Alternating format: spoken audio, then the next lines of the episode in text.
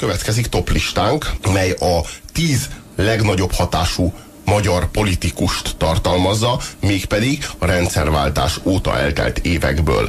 Tehát most fog következni az a tíz magyar politikus, aki a mi szubjektív megítélésünk szerint a legnagyobb hatással volt. Most, hogy aztán ez a hatás jó vagy rossz, azt majd döntsük el együtt.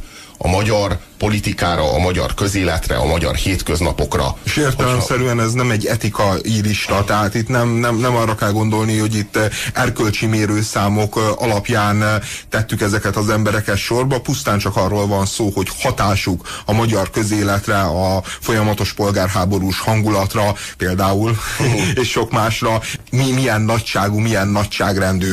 Mennyire voltak ezek az emberek megkerülhetőek, vagy megkerülhetetlenek. Íme itt a tizedik.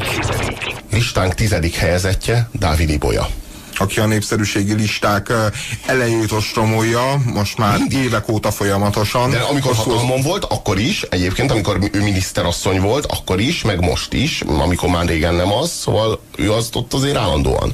Jó, mondjuk persze ez a népszerűségi listáról mindig el kell mondani, hogy úgy tevődik össze, hogy az összes választópolgár elmondja azt, hogy neki mennyire szimpatikus, és általában azok végeznek az előkelőbb helyeken, akik egyik oldalnak, se a jobb, se a bal oldalnak különösebben nem szúrják a szemét. Tehát akivel különösebb bajuk nincsen, mert, mert mondjuk Orbán Viktor hiába kap mondjuk tíz pontokat a Fidesz szavazóktól, az em es zé pé nulla pontosai azok szépen lehúzzák az ő teljesítményét a középmezőnybe.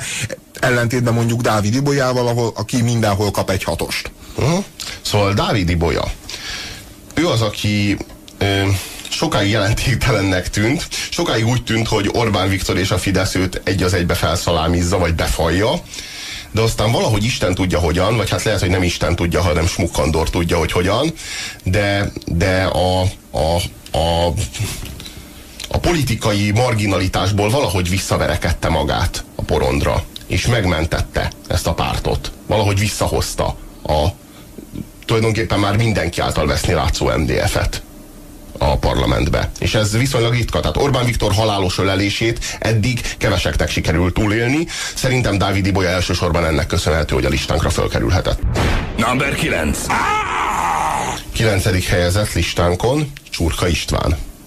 Miért is lett Csurka István kilencedik helyezett ezen a listán? Szerintem roppant nagy hatással volt a magyar közgondolkodásra, meg a rendszerváltás történetére az ő dolgozata. Az ő dolgozata, amikortól kezdve gyakorlatilag szélsőjobboldali veszélyről beszél a balliberális sajtó Magyarországon, és a dolgozatot elolvasva, pusztán a dolgozatot, enne, ennek van is némi alapja. A, gyakorlatilag ő volt az, aki szétszakította az em dé ef-et, nem csak a maga által képezett törésvonal mentén, hanem más törésvonalakat is képezve ezáltal.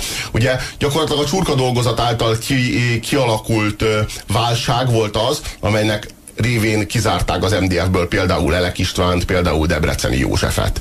Tehát ö, ö, hivatkozva arra, hogy ők a másik szélsőség, őket is ki kell zárni, hát ez, ez Lezsák Sándor ö, kis mahinációi nyomán ment így végbe, ilyen módon. Minden esetre Csurka Istvánnak rendkívül nagy a felelőssége abban, hogy Magyarországon az Izrael állam kritikája, a globalizáció kritikája, a nemzetközi üzleti körök kritikája mintegy tíz éven keresztül vált tabuvá, mintegy tíz éven keresztül nem lehetett erről beszélni anélkül, hogy ahhoz hozzá ne csapták volna, mint egy járulékos ö, részként az antiszemitizmust, amit Csurka István folyamatosan és következetesen hozzárendelt ezekhez a témákhoz. Tehát tulajdonképpen azt lehet mondani, hogy a magyar közgondolkodást, vagy a, a modern magyar közgondolkodást, a globalizáció kritikáját, vagy a nemzetközi ö, neokonzervatív nyomulásnak a kritikáját ő mintegy összekapcsolta a saját szerintem hülye primitív antiszemitizmusával. Ha ezt nem tette volna, Magyarország szerintem szellemi fejlődésében sokkal, de sokkal előrébb járhatna. Én Csurka Istvánt egy nagyon, tehát hogy mondjam, szerintem nagyon sok dolgot, amit sokkal korábban ki lehetett volna mondani, nagyon korán csak ő mert kimondani, csak az a baj, hogy nagyon sok dolgot mondott ki emellett, ami által lehetetlenné tette, hogy ezeket a dolgokat más is elsajátítsa, és hogy ezek a dolgok a közgondolkodásba úgy menjenek át, mint annak pozitív tartományai. hogyha ez érthető volt bármennyire is. Azt kell még elmondani Csurka Istvánról, hogy ő volt az egyetlen politikus, aki képes volt parlamenten, tehát a rendszerváltozáskor nem létező pártot a parlamentbe juttatni. Ugye azóta is folyamatosan megszakítás nélkül nagyjából ugyanaz a jó, kiesett, kiesett a kisgazdapár, de hát ugye a rendszerváltó parlament hat pártjából öt párt ma is jelen van, és ezt egyetlen egy alkalom volt, amikor megtörték, és kiegészült ugye a mi igen, párt. Igen, ő volt az egyetlen, aki kívülről meg tudta ugrani az öt százalékos, szinte lehetetlen küszöböt. Halló, halló! Kérem szépen, Csurka István előre megmondta, megírta mindazokat a dolgokat, amik ma Magyarországon vannak.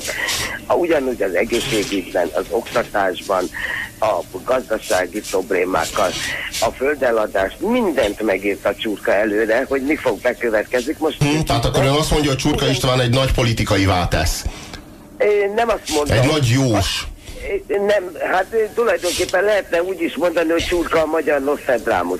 Mm, viszont Csurka István, miközben Nostradamus játszik, azért részt is próbált venni a politikai folyamatokban.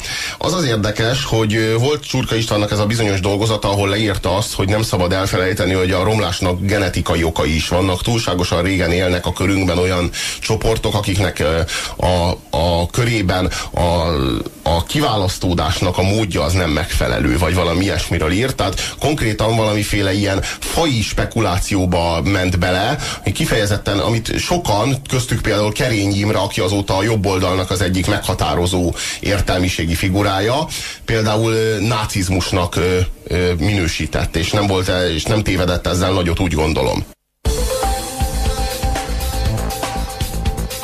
Éjszakai Tudós Klub, a magyar értelmiség színejavával. Sajnos nem. A szélső közép Puzsér Róberttel és az ő ellenpontjával. És Puzsér Róbert mindjárt föl is olvassa az ő ellenpontjának azokat az es em es-eket, amikre talán ér érdemes reagálni. Urak! Nem tudom, hova tenni a listát. A magyar politikai gyalázatot tekintve a lista első vagy tizedik helye az értékesebb. Vagy az, ha valaki rajta sincs. A... Leginkább az, ha valaki rajta sincs egyébként. De tehát, hogy ez nem, nem, nem ebbe a kontextusba lapján kell helyezni ezt a listát, hanem kik, kik azok, akik hatással voltak a magyar közállapotokra. Kik, más akik nagy hatással. Most értelemszerű... Más kérdés, hogy ma megnézve egyébként, a, megnézve egyébként a magyar közállapotokat, értelemszerű, hogy aki nagy hatással volt rá, az nem volt rá jó hatással, hiszen nézzük meg, hogy mivé alakultak ezek a közállapotok. Tehát nem vagyunk nagy véleménnyel a lista egyetlen helyezettjéről sem. Ezt most csak úgy titokban, úgy, úgy mellesleg eláruljuk, de nem, nem érték alapján, tehát nem akár erkölcsi, akár bármiféle morális ö, ö, szemlélet alapján állt össze a lista. Hát tudni kell, hogy a Robi foglalkozását tekintve alapvetően történelem tanár, többek között, és, és, és benne, benne van egy ilyen nagyfokú elkötelezettség a történelmi visszatekintések irányába, és osztályozni, értékelni azokat az embereket, akik az elmúlt években, évtizedekben, vagy akár századokban meghatározóak. Ez, ez csak az a kérdés, hogy mennyire meghatározó, semmi több. Nincs, nincs mögötte erkölcsi dilemma, hogy ki kilencedik, ki első, ki hatodik, és ki nem került a listára. Pusztán csak annyi, hogy jelentős szerepe, hatalma, befolyása volt-e az életünkre, a magyar politikára, a magyar közéletre. És hát megnézve a közéletet, hát alig ha jó hatása volt egyébként. De most nem azt vizsgáljuk, hogy jó vagy rossz, hanem azt, hogy mekkora. Nagy vagy kevésbé nagy. Ilyen értelemben a nyolcadik helyezetnek nagyobb hatása volt a közállapotokra, a politika alakulására az elmúlt évtizedekben, mint a kilencedik helyezetnek. De hát kiről is van szó? A nyolcadik helyezett. Nyolcadik helyezett Torgyán József. Hát a független kis gazdapárt elnöke, akihez hát a... Először, először, először a... Tudom, mi volt ő? Nem elnök? Tudom, mi volt az ő első, első titulusa a kis gazdapártban? Val valami ügyésze volt a pártnak. Pártfőügyész. Pártfőügyész. Kitalált magának egy ilyen pozíciót, hogy pártfőügyész. Nem kitalálta, később... nem, nem. Jó, világos, de... Ez a régi kis gazda. Igen, de ő töltötte fel, jó, de ő töltötte fel olyan tartalommal, ami az, ami korábban nem létezett. Aztán társelnök lett lányival. Emlékszel erre? Tehát, hogy ő így nagyon-nagyon fondorlatos módon kúszott fel már a kisgazdapártnak a csúcsaira is. Hát, minden esetre az ő nevéhez a kisgazdapárt huszadik századi, huszadik század második felének tündöklése és bukása is egyaránt a nevéhez fűződik, hiszen ő volt az, aki ebből a pártból azért önálló hatalmi tényezőt tudott fabrikálni, hiszen azért emlékszünk, hogy kilencvenben, amikor a kisgazdapárt bekerült a parlamentbe, igazából hát így megfoghatatlan massza volt, nagyjából lehetett tudni, hogy a teljes reprivatizációval értenek egyet, ugye ez volt talán a legfőbb programpontja a kisgazdapártnak, aztán semmi nem lett belőle, ugye ez a reprivatizáció, ez azt jelentette volna, hogy, hogy mindenki visszakapja azt, azt a vagyont, amit valamikor az államosítás során elvettek tőle, vagy a családjától, és, és ez megbukott, mert hát egyrészt már nem volt sok racionalitás ennek az elképzelésnek, ötletnek. Másrészt úgy, ahogy a kisgazdák képzelték, hogy így konkrétan ugyanazokat a vagyontárgyakat stb. Visszakapni, az egész egyszerűen jogilag nem volt keresztülvihető, különben az ilyen típusú reprivatizáció azért nem volt egy annyira Istentől elszakadt gondolat, amit jelez egyrészt a kárpótlás, másrészt Csehországban például minden a rendszerváltozás után minden cseh állampolgár jogosult volt egy bizonyos részvénycsomagra, kvázi kártérítésként a kommunizmusnak a bűneiért. Tehát a kisgazdapártnak ez a legfőbb programpontja így teljesült, de igazából nem látszott, hogy ez, ez a kisgazdapárt, mint önálló politikai tényező mit akar, mit szeretne, hogy szeretne. Alapvetően befeküdtek Antall József mögé, aki nagyon jól ledominálta a teljes kisgazda frakciót, ami valami ötven tagú volt, és de utána... Nagyon jól érzékel, nagyon jó érzékel ugrott ki ebből Torgyán. És utána Torgyán kiugrott még hozzá viszonylag kevés emberrel, mert a kisgazda harminchármak, azok továbbra is a Demokrata Fórum által vezetett kormány többség része maradtak, és Torgyán az, az nyolc vagy kilenc vagy tíz képviselővel nagyjából elhagyta a frakciót, és frakción kívül politizált különben. Fényesen bejött neki a következő választásokon. És, és hát fényesen bejött, mert, mert kiderült, hogy az emberek azért alapvetően, amiért aztán hatalm, máig, máig is hatalmas harc van, hogy a független kisgazda párt, mint brand, úgy mint a Nike vagy az Adidas, tehát hogy igazából nem feltétlenül a tartalmát vizsgálva, ez egy nagyon jól hangzó valami vidéken, a vidéki parasztság körében, és ezért aztán folyamatos háborúkat kellett vívni a Torgyán doktornak is, aki aki hát ezeket a háborúkat folyamatosan megnyerte, de, de egy csatát nem tudott megnyerni. Egyrészről nem tudta... A saját kapcsiságával vívott csatát elvesztette. Hát nem tudta a magyar mezőgazdaságot megmenteni az ő négy éves uralma, vagy uralkodása, vagy minisztersége alatt. Másrészt pedig nem volt képes az ő rokonainak és nagyon falánk ismerőseinek, sógorainak, komáinak nemet mondani akkor, amikor a kincses kamra ajtaja megnyílt, és hirtelen mindenki a környezetében nagyon nagyon falánk lett, és szeretett volna részesülni a javakból, és hát Orbán Viktor, amikor meglátta, hogy tömi a zsebét Torgyán doktor, akkor hát hozzátéve azt, hogy Orbán Viktor is azért e el-elcsippentgetett egyet s mást a kincses kamra tartalmából, nagy hangon rámutatott, hogy ott a tolvaj, ott szalad, és abban a pillanatban vége is lett Torgyánnak. Példamutató módon gyilkolták le őt a fideszesek. Hát nagyon keményen elbántak vele, és aztán hát ő már, mint politikus, időről időre meglebegteti a visszatérésének a gondolatát, ami vélhetően azért nem, nem egy realitás. A, amióta visszavonult igazából, mint közszereplő, két, két kétszer is találkozhatunk vele, hiszen egyrészt könyvet írt, megírta az emlék és írja az emlékiratait, másrésztről meg a té vé kettő egy sójában vállalt Kelemen Anna társaságában többek között nem kellemetlen szerepet. Nem kellemetlen szerepet, bár hát Kelemen Annával mindenkinek kellemes lehet eltölteni egy-egy buja órát. Már még a rossz nyelvek szerint ez ezerötszáz euróba kerül, de fene tudja, hogy igaz-e. Rossz nyelvektől ismered azt a viccet, ami szerint két csikló beszélget, és az egyik azt kérdezi a másiktól, hogy úgy hallom, hogy te frigid vagy. Á, csak a rossz nyelvek szerint. A hetedik te magad légy. A hetedik te magad légy, és vonulj vissza. Mondhatnánk Kuncze Gábornak, aki listánk hetedik helyét tölti be. Igen, Kuncze, Kuncze Gábor azért érdekes figura, mert igazából a semmiből tűnt fel, pedig ő már a kilencvenes rendszerváltó parlamentnek is a tagja volt, de, de valahogy nem volt az es zé dé es-nek az élvonalában az első négy évben. És amikor az es zé dé es-nek elkezdődött, a, vagy az első három évben, és amikor elkezdődött az es zé dé es-nek a mélyrepülése, illetve a Tölgyesivel való szakítás, akkor egyszer csak valahonnét előbújt egy olyan ember, akit igazából soha senki nem számított az es zé dé es vezető garnitúrájához, mert, mert azok a rendszerváltó nagy nevek, akik különben ott vannak, ugye Magyar Bálint, Rajk, Pető Iván, Demszky Gábor, lettek volna a reálisan következő elnökök, és mégis hát Pető Ivánt Kuncze Gábor váltotta, és, és hát nagy kérdés, hogy az ő politikai karrierjét hogyan írjuk le, mert egyrészről el lehet róla mondani, hogy, hogy egy sikeres politikus, hiszen bent tartotta a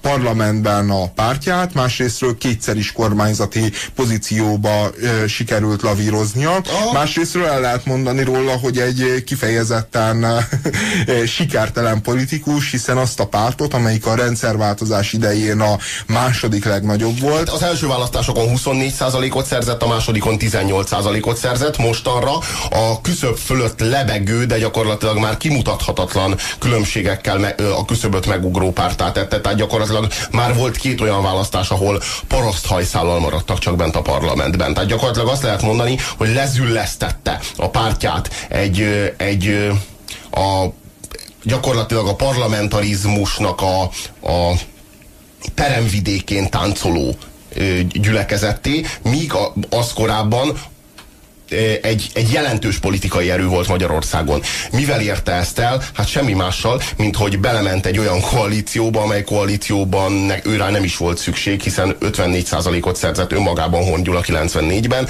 Ők mégis belementek ebbe a koalícióba, gyakorlatilag azzal a, adták fel a keresztvizet egyrészt az, az es zé dé es-nek, másrészt pedig azzal érték el, hogy a Fidesz nyomulhasson be a helyére, sőt nyomulhasson ki, túllépve ezen, nyomulhasson ki a jobb oldalra, és erősödhessen meg olyan mértékben, amilyen mértékben megerősödött. Tehát a Fidesz, hogy is mondjam, színeváltozását, aminek nyomán ők liberális politikai platformból egy jobboldali pártá váltak, ezt megelőzte az es zé dé es-nek a színeváltozása, amikor ők egy radikálisan antikommunista liberális pártból az em es zé pé segédhadaivá silányodtak. Különben lehet, hogy erős a példa, de talán meg lehet azt kockáztatni, hogy nagyon hasonlatos a kisgazdapártnak és a, az es zé dé es-nek ilyen tekintetben a sorsa, hogy ugye mind a ketten kormányzati tényezővé váltak, mind a ketten kor, kormá, kormányzati pozícióba igazán nem tudták azokat a választói tömegeket, akik rájuk szavaztak, kielégíteni az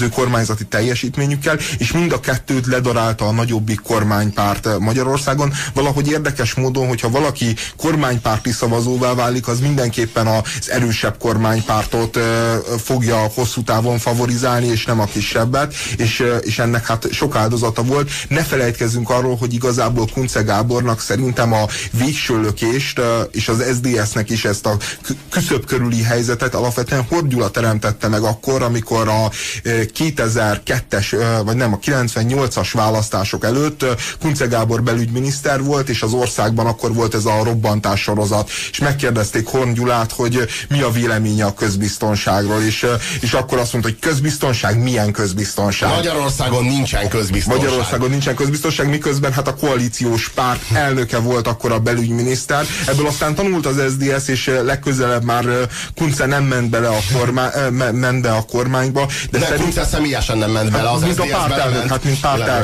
pártelnökként nem vállalta a másodhegedű szerepet, de ennek ellenére az, ezek a csapások, és szerintem a, ez a Horn Gyulai gesztus az, amelyik nagyjából megágyazott az öt százalék környékén az es zé dé es-nek. Minden esetre azt el kell ismerni, hogy Kuncze egy teljesen új hullámot jelentett, amikor megjelent a magyar politikának a, a porondján. Egy tehetséges politikusnak indult, Ö, aztán egy, hogy is mondjam, egy, ö, egy tragikus vészmadarává vált az es zé dé es és a liberális alternatíva felszámolódásának, eltűnésének a magyar politikai struktúrában. Tehát azt lehet mondani, hogy ha valakihez, akkor Kuncéhoz lehet kötni egyrészt azt, hogy megszerezte azt a sok jó bizniszt az es zé dé es számára, Másrészt pedig azt, hogy eljátszotta a liberális politika esélyét Magyarországon, és hogy lefolytotta az es zé dé-t az em es zé pé tudatalattiába.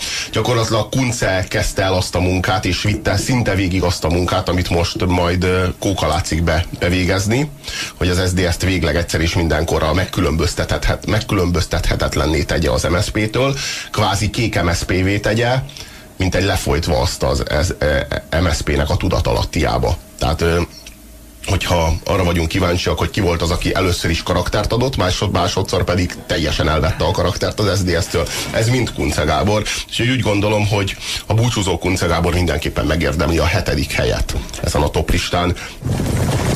Jön a hatodik!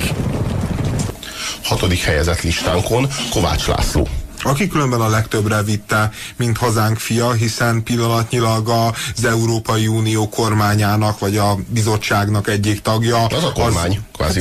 Az, az igen, kvázi kormány. Igen. Tehát, tehát a, ő tényleg az, aki, aki megcsinálta, tehát lehet azt mondani, hogy... És ráadásul megvan neki az a töltőtól, ami miatt ő az egész karrierjét gyakorlatilag végigcsinálta, amivel ő ellenjegyezte Magyarország csatlakozási dekrétumát az Európai Unióhoz. Tehát ő...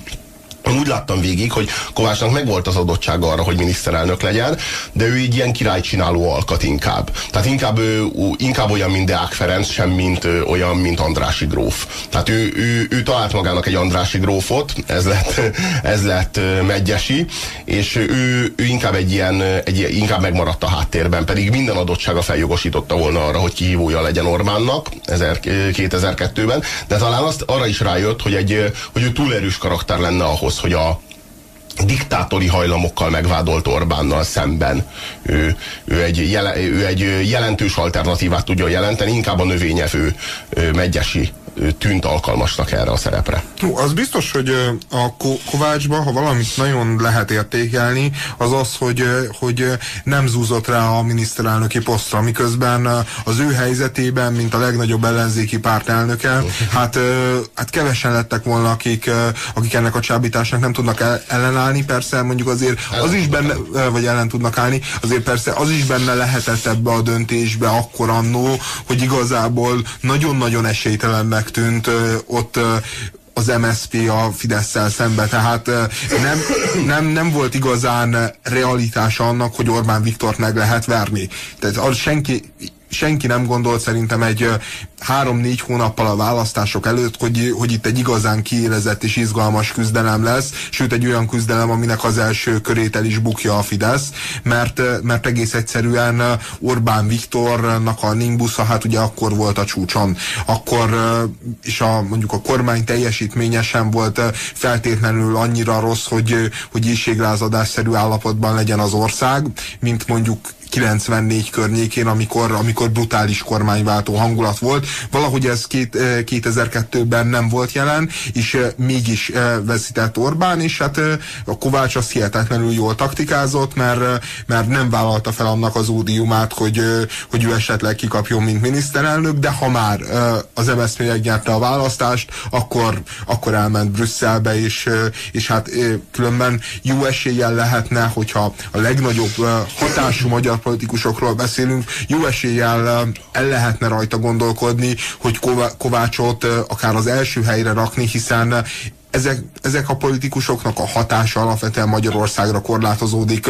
Kovács az első olyan magyar politikus a rendszerváltozás óta, aki nemzetközi szintéren is tud, vagy tudhat maradandót alkotni. Mondjuk jellemző módon ugye az uniónak a bonyolult, átláthatatlan döntéshozatali mechanizmusaiból nem igazán lehet kihámozni, hogy, hogy vajon milyen teljesítményt nyújt Kovács László, ezt, ezt, ezt szerintem nincs ez a politológus, aki meg tudja mondani. Ugye nincsenek közvéleménykutatások, amik mutatnák egy-egy adott biztosnak a népszerűségét, mert, mert egész egyszerűen valószínűleg a háromszáz millió uniós állampolgárból, vagy szavazópolgárból, hát mi tíz millióan tudjuk, hogy Kovács László a, az egyik biztos, és még a tíz millió magyaron kívül ezt számon tartja mondjuk olyan nyolc-tíz ezer uniós bürokrata és adminisztrátor. Ennyien tudják összesen. De, de ettől függetlenül az biztos, hogy, hogy elvileg az neki... Biztos, hogy ő biztos. Az biztos, hogy ő biztos, és elvileg neki nagyon komoly hatalma van, de hát a magyar, magyar közélet alakításába, magyar közéletre való hatásában e,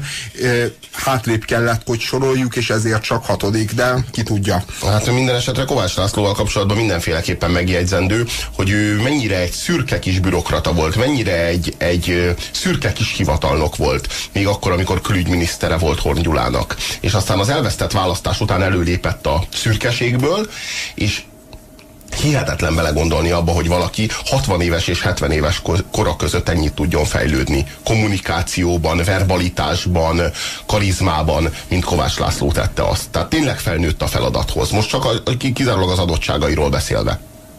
Hmm. Igen, hát ugye ne, neki ezt a ver, verbalitás alapvetően akkor mutatkozott meg, a, az ő nagy, nagy jelenete a választási kampányban, a, ha emlékeznek még rá, az a Pokornival való vitája volt, ami széttépte gyakorlatilag. A Robi szerint széttépte. Hát ez nagyon durva volt. És én, szerintem, én szerintem azért nem volt egy ilyen jelentős különbség, de az biztos, hogy, hogy az előzetes várakozás, és általában egy ilyen típusú vitánál mindig az előzetes várakozás az, ami, ami meghatároz, tehát amihez képest tudnak jól vagy rosszul teljesíteni a politikusok. Az előzetes várakozás az volt, hogy Pokorni, aki hát so, sok tekintetben, stílusában még akkor azért mindenképpen egy mérték volt. Magyarországon nagyon jól, nagyon érthetően kommunikált, kifinomult stílusa volt. Mindenki azt várta, hogy, hogy, hogy Kovácsnak esélye sem lesz a Pokorni ellen. ellen. Ehhez képest most az én, amit én láttam, az az volt, hogy a, hogy a Kovács jó pár csörtét megnyert a Pokornival szemben. Még olyanokat is, amiben szerintem nem volt igaza. Kirakta a kokárdát a Kovács. Az milyen volt? Elővette egy kokárdát és kirakta az, abban a beszélgetésben. Én azt tudom, hogy egy, egyetlen egy csörtére soha nem került sor. És szerintem annak a csörtének a kimenetele azért kérdéses lett volna. Ez pedig az Orbán-Kovács vita. Erre soha nem került sor. Orbán mindig el tudta kerülni Kovácsot, és szerintem Orbánt olyan látványosan, hogy olyan látványosan lemosták volna, hát később ez, ez Gyurcsánynak jutott ki, hogy, hogy Orbán lemos, Orbánt lemossa, vagy Orbánnal felmossa a tévéstúdiót. Én úgy gondolom, hogy ha kétezer-kettőben Kovács és Orbán leült volna vitatkozni, hát az lett volna az igazi. Az lett volna az igazi párbaj. Mert hát Medgyessy.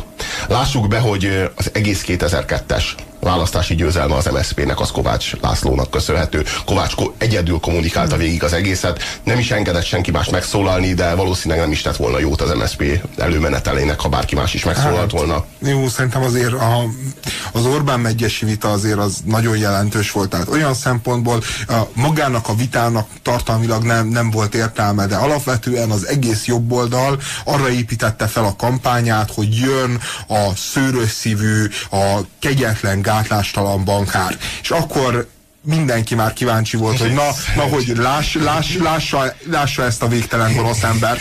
És egy szerencsétlen teszetosza, ügyetlen, béna, nyomorult és végtelenül azonosulható figura került elő a kalapból.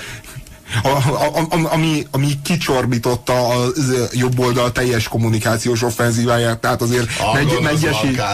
Hát a mell... Ezért volt zseniális választás, de ezt mondom, hogy Kovács képes volt arra, hogy háttérbe tolja saját magát, felmutatva egy olyan figurát, akitől aztán nem lehet félni, akit fel lehet mutatni, mint alternatíváját Orbánnak, mert ő, hogy mondjam, tehát Medgyesyt lehet szánni, Medgyesyt talán még utálni is lehet, de Medgyesytől félni nevetséges. Jó, de, de, de jó, szerintem a nagy hiba az, az a bankározás volt. Tehát, hogyha ismerték volna a Medgyesyt és beszéltek volna vele, akkor szerintem biztos, hogy nem ezt találják ki, csak így meg, megnézték az önéletrajzát, és azt mondták, na itt van a fogás, na most megmutatjuk nekik. Hát aztán ez lett belőle. A pozíció az ötös.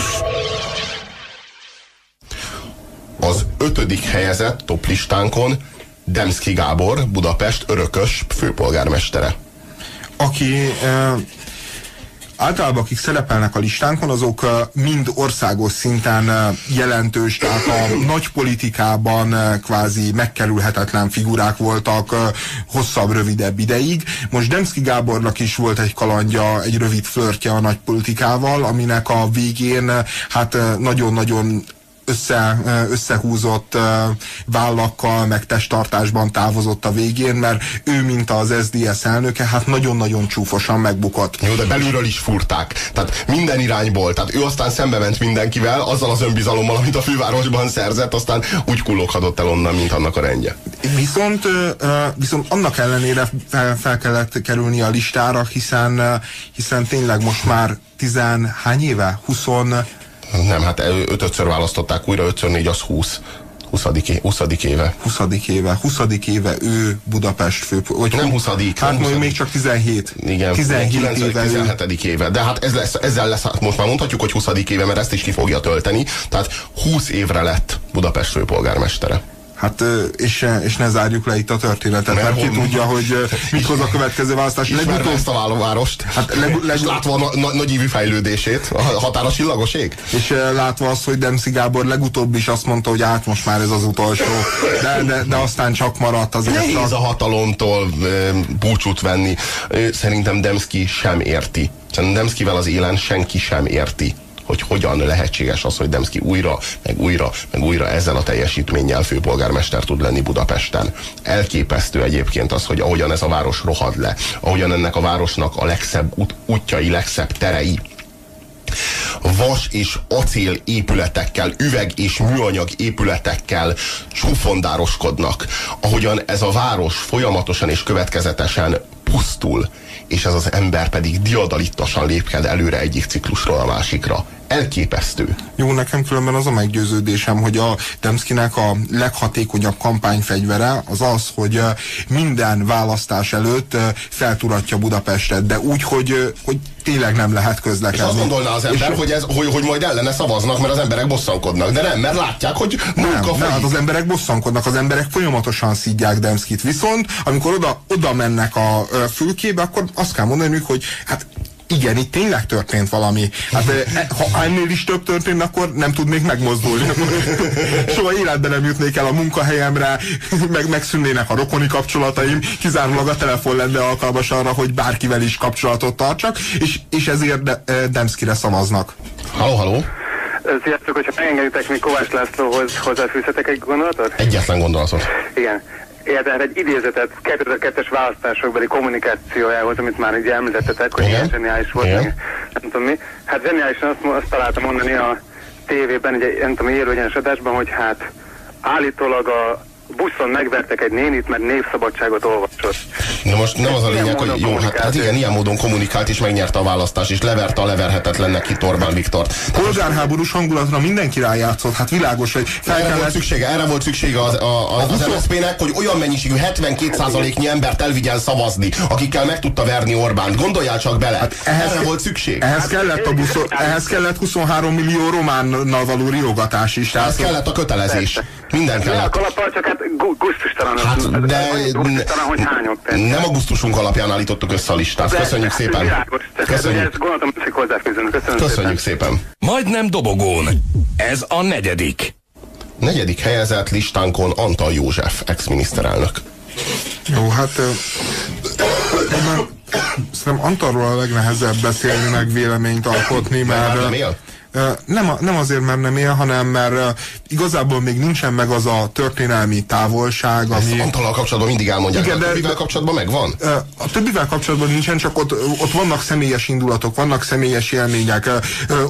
Kovács Lászlóval kapcsolatban huszonhárom millió román, a, né, a buszon megvert népszavás hölgyike, az, hogy leverte Pokorni, tehát van egy csomó ilyen típusú élménye, még friss élménye az embernek. Ant Antall József az tényleg ilyen tekintetben az emlékezet senki földjén van, és, és én, én nem tudom, nem, nem tudom, hogy hogyan fog bevonulni ő a történelembe, mert egyrésztről az biztos, hogy elképesztően nagy munkát végzett el az az Antall kormány, amelyik hatalomra került kilencvenben, olyan emberek, akik hát nemhogy a parlamentet nem látták közelről, de hát az államigazgatást is csak onnét ismerték, hogyha éppen basztatták őket valamelyik, valamelyik szervezet, hogy csináljanak ezt, csináljanak azt, adózzanak így, adózzanak úgy. Nem voltak benne, és, és oda kerültek a, a kormányzati pozícióba, és meg kellett csinálni az egész országot, ki kellett találni, hogy legyen jegybank, hogyan működjön, milyen politikát folytasson, de csak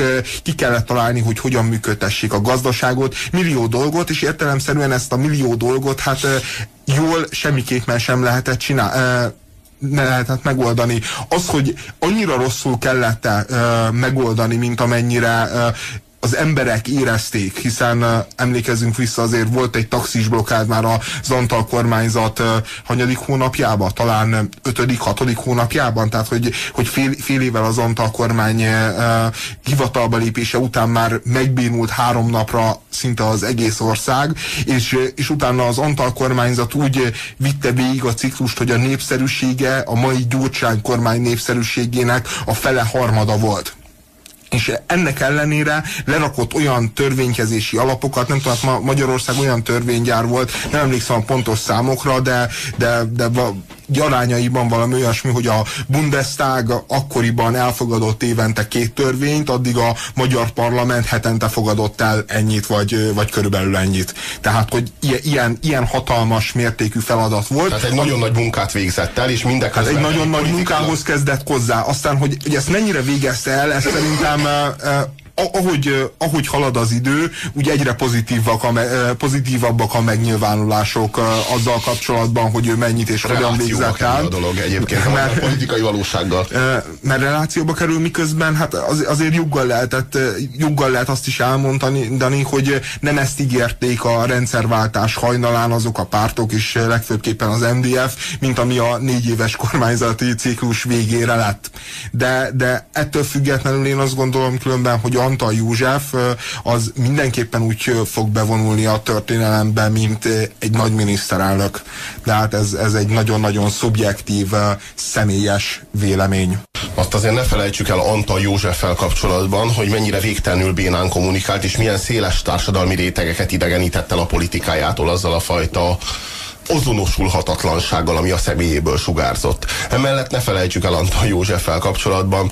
Jó, hát Antall a régi iskolának a híve volt. Tehát hogy, ja, ja, ja, tehát, hogy a politikus azért az most kiderült, hogy elsősorban színész, elsősorban rockstar kell, hogy legyen. Tehát ő a sztárvilág egy alakja, egy celebritás. Antall József a maga hagyományait, ugye történészkénti munkája arra predesztinálta, hogy alapvetően ő ezt a két világháború közt Úri Magyarországnak a miniszterelnök figuráját, imidzsét, játsza figuráját játsza el, és, mm.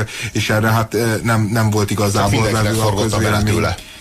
A másik az az, hogy nem kéne, nem kéne elfelejteni azt, hogy, hogy Antall József idején zajlott le a privatizációs visszaéléseknek a nagyon-nagyon jelentős része, képtelen volt arra, hogy úrrá legyen a csávó a gazdasági helyzeten, amely egyre romló tendenciát mutatott, képtelen volt arra, hogy államháztartási egyensúlyt ö, teremtsen, képtelen volt arra, hogy, hogy hozzányúljon a nagy ellátórendszerekhez. Tehát egy csomó olyan deficitet hagyott hátra maga után, ami hát leginkább Bokros Lajosnak a vállaira nehezedett a későbbiekben. Azért azt is látni kell Antallal kapcsolatban, hogy mindazok, amiket mondtál, hogy elmaradtak, és amiket elrontott, az igaz. Másrészről azért ő úgy vette át az országot, hogy az országba idegen csapatok állomásoztak. A magyar függetlenség az hát mindenképpen kétség és kérdéses volt, legalábbis annak a mértéke, hogy mennyi az, amit mi megtehetünk. Én, nem, én emlékszem, hogy hogy izgultunk a családunkkal, amikor a családban, amikor néztük Oroszországból a képeket, ugye, amikor a, a Gorbacsov elleni puccs ment le, és nem lehetett tudni, hogy mi lesz a vége, hogy egy esetleges visszarendeződés fog következni. Tehát, hogy a nemzetközi helyzet is nagyon instabil volt Magyarország szemszögéből, és azokat a külpolitikai prioritásokat, azokat, amiket Antall József kijelölt, úgy mint NATO, Európai Unió, ezeket végül is sikerült teljesíteni, és ehhez biztos, hogy nagy része, és ehhez nagy részben járult hozzá az Antall kormányzat, például a nátóval való tárgyalások megkezdése az Antall József nevéhez kötődik, akkor azt sem szabad elfelejteni, hogy gazdasági tekintetben az ország soha nem volt olyan kiszolgáltatott, mint akkor. Volt egy, egy hatalmas állami szektor, ami kizárólag veszteséget termelt, volt egy hatalmas adósságállomány, ami kizárólag kamatterheket jelentett az országnak, és emellett meg volt egy üres államkassa. Tehát Antall Józsefnek ilyen körülmények között kellett vezetni az országot, miközben soha olyan kemény ellenzéke egyetlen kormányzatnak nem volt, mint Antall Józsefnek, és soha olyan gyenge kormányzati többsége nem volt egyetlen kormányzatnak sem, mint Antall Józsefnek. Hát hasonlítsuk össze azért azokat az időket, amikor a Ant Antall mögött ott volt egy Torgyán vezette kis gazdapárt, egy, egy csurkával megosztott, egy csurkával megosztott em dé ef, és egy olyan ellenzék, ami ma már nem, nem tűnik túl durvának, de azért emlékezzünk arra vissza, hogy amikor azt mondta Orbán Viktor, hogy ez a kormány hazudik, az egy olyan mértékű uh, uh, kommunikációs offenzíva kezdetét jelentette, amit, amihez lassan hozzászocializálódott a társadalom, de akkor a politikában, a parlamentben Bányász Rezső stílusához voltunk hozzászokva, és ahhoz a kádári kommunikációhoz, ami, ami mindenről szól, csak nem erről a direkt konfrontációról, és és ezeket a kesztyüket így együtt, amit, ami, amit uh, uh, utcára, vitték, az, utcára vitték az embereket, taxis blokkádot szerveztek, lezártak, a, megbénították a város forgalmát, hivatkozva arra, hogy a kormánynak nincsen joga fölemelni a benzinárát, meg mit tudom én. Tehát, hogy ilyen, ilyen pucszerű állapotok voltak az országban. Hát biztos, hogy nehéz helyzete volt Antallnak, nem tűnt egy erős, erős kormányfőnek egyébként ezekben a pillanatokban. És akkor van telefonunk. Halló, halló? Halló? Halló, jó reggelt. Hát azért azt tudni kell, hogy az Antall kormány, ugye ezt megmondták maguk, hogy kamikáze kormány lesz, tehát abban nagyon jól tudta előre az Antall József, hogy bukni fog. Arról nem is beszélve, hogy a üres államháztartási hiány volt, tehát kassa volt, amit már említettetek. A másik pedig a devizatartalékok, hát azt hiszem, hogyha jól tudom, valami harminc-negyven milliárd dollár sikerült a nulláról.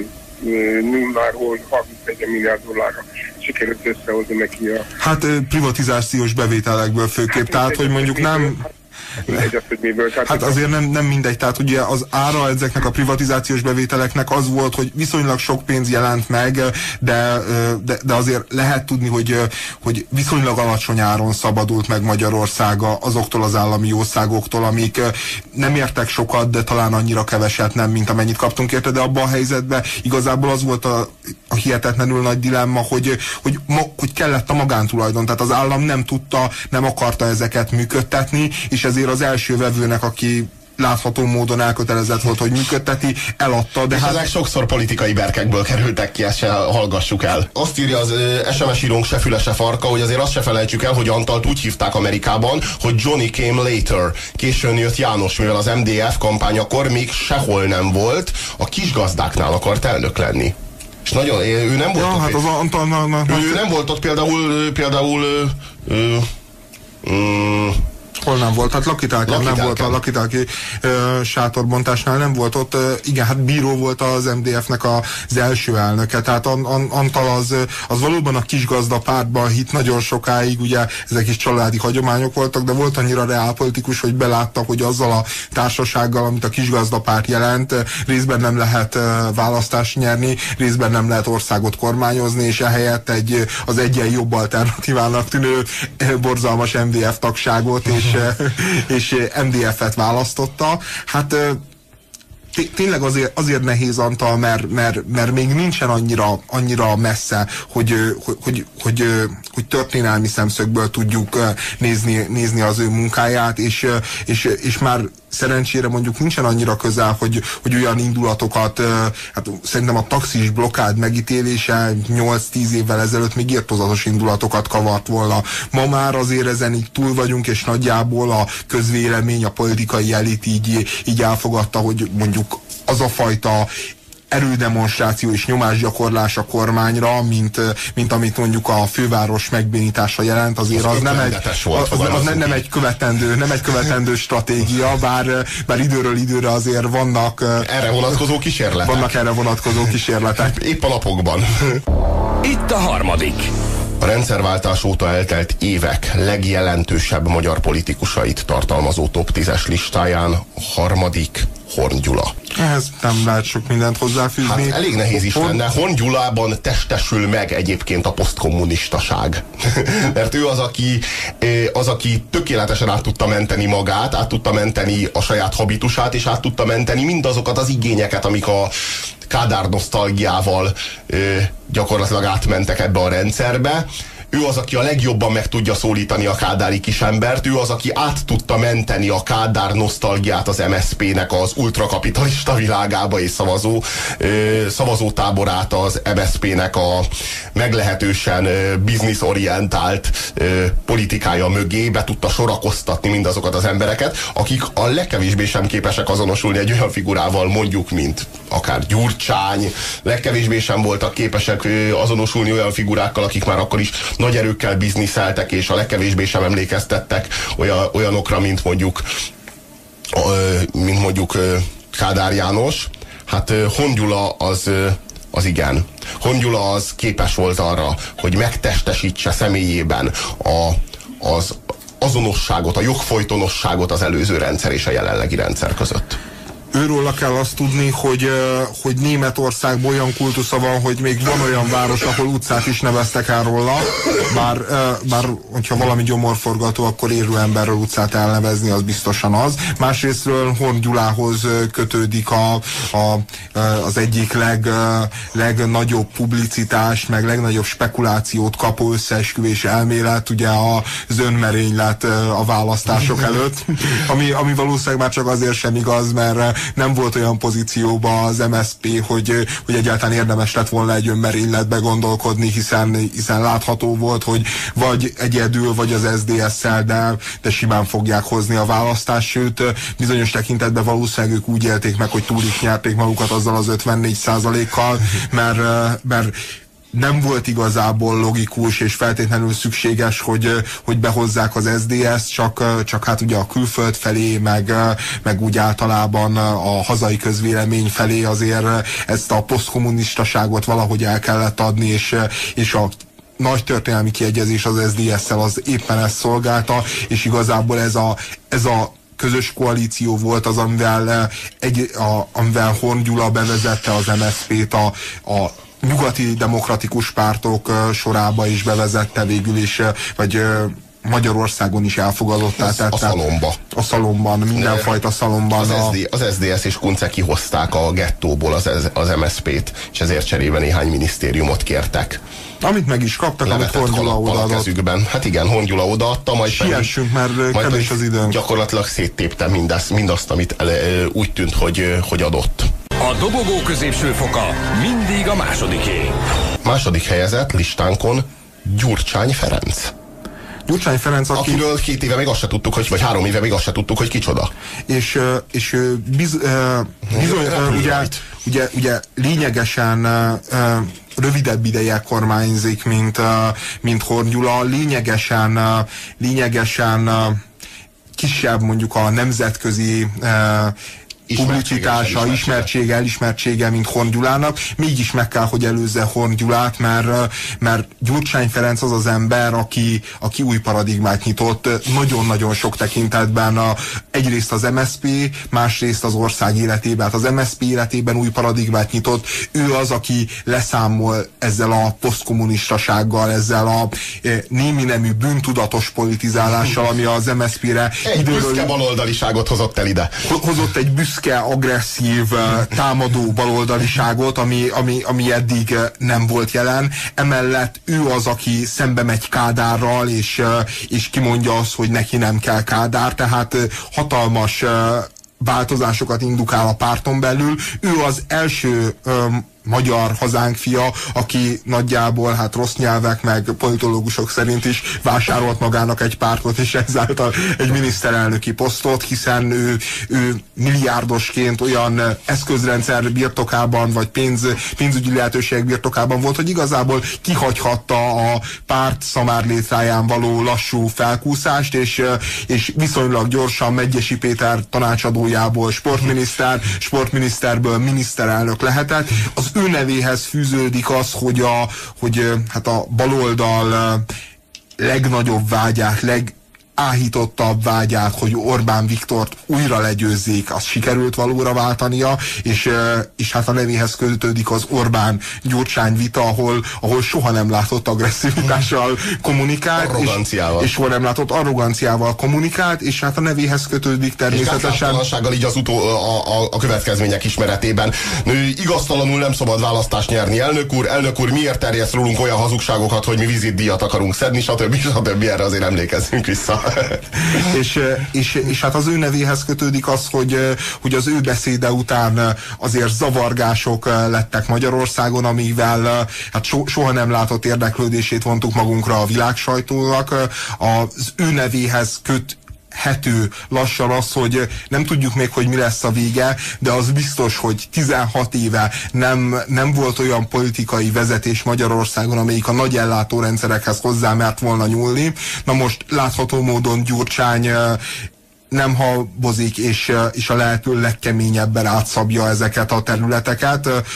Legalábbis az egészségügynél már, már most világossá válik, hogy, hogy megszűnik az a fajta kádári egészségügy, ami volt ebbe az országban. Nem tudjuk még, hogy hova vezet, de az biztos, hogy hatásában ezek a döntések, ezek megkerülhetetlenek lesznek az elkövetkező tíz-tizenöt-húsz évben, akár politikai kultúra, akár a politikai cselekvés tekintetében. Az biztos, hogy Gyurcsány Ferenc korunk hőse úgy a versenyszek szektort nézve, mint a politikai palettát nézve, és ennek, kettő, ennek a kettőnek az összefonódása pedig mintha csak maga Gyurcsány Ferenc politikai karakterét rajzolná ki. És végül a number one. A number one senki más nem lehet, mint Orbán Viktor. Orbán Viktor az első listánkon, azon a listán, mely a legjelentékenyebb magyar politikusoknak a top listája, a top tízes listája, a legnagyobb hatású magyar politikusok top tízes listája a rendszerváltás óta eltelt évekből. Orbán Viktor az, aki a politikát Magyarországon a legátélhetőbbé, a legmegélhetőbbé tette, igazi nemzeti kincsé tette, vagy nemzeti sporttá tette. A mindenki hitbizományává tette a politikát. Ő az, aki egyszerű képeivel, egyszerű indián hasonlataival olyan, olyan tényleg olyan jól átélhetővé tette a politikát, mint egy futballmeccset. És hát ő egy igazi self-made man, aki, aki paraszti sorból, paraszti családból érkezve eljutott uh, a legnagyobb csúcsokig, tehát, uh, tehát uh, ugye ő, hát uh, hol, uh, mi a neve a A fa falu, ahol felnevelkedett? Hát ő... ő, ő, ő alsó vagy felső? Ő, fel, alcsút és felcsút. Ja, igen, tehát... Alcsút, felcsút.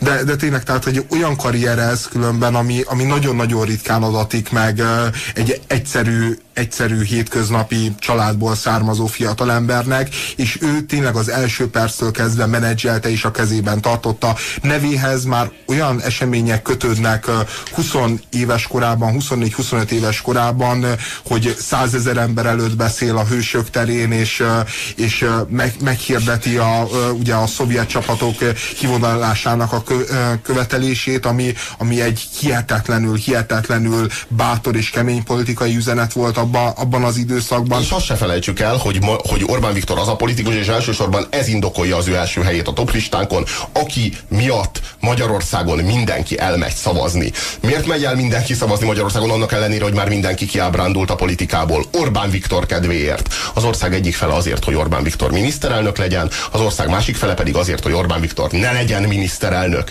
Az összes többi porhintés, Orbán vagy nem Orbán, ez a magyar politika valósága, ha tetszik, ha nem, ezzel érdemelte ki elsősorban Orbán Viktor ezen a toplistán való első helyezett, helyezését, és hát Gyurcsány is a második helyezését, mert hogy kezdő is erre a szintre lassan-lassan eljutni. Azt írja nekünk az es em es író, hogy ha az első helyezettet részrehajlás nélkül megindokoljuk, megeszi a zokniát. Jó étvágyat kívánunk! A Szélső Középnek vége, de ne féljen, nyereménye nem vészel. Minden hétköznap délelőtt újra átveheti, addig se keresse a lottózókban az intellektuális nyereséget. A Szélső Közép osztja.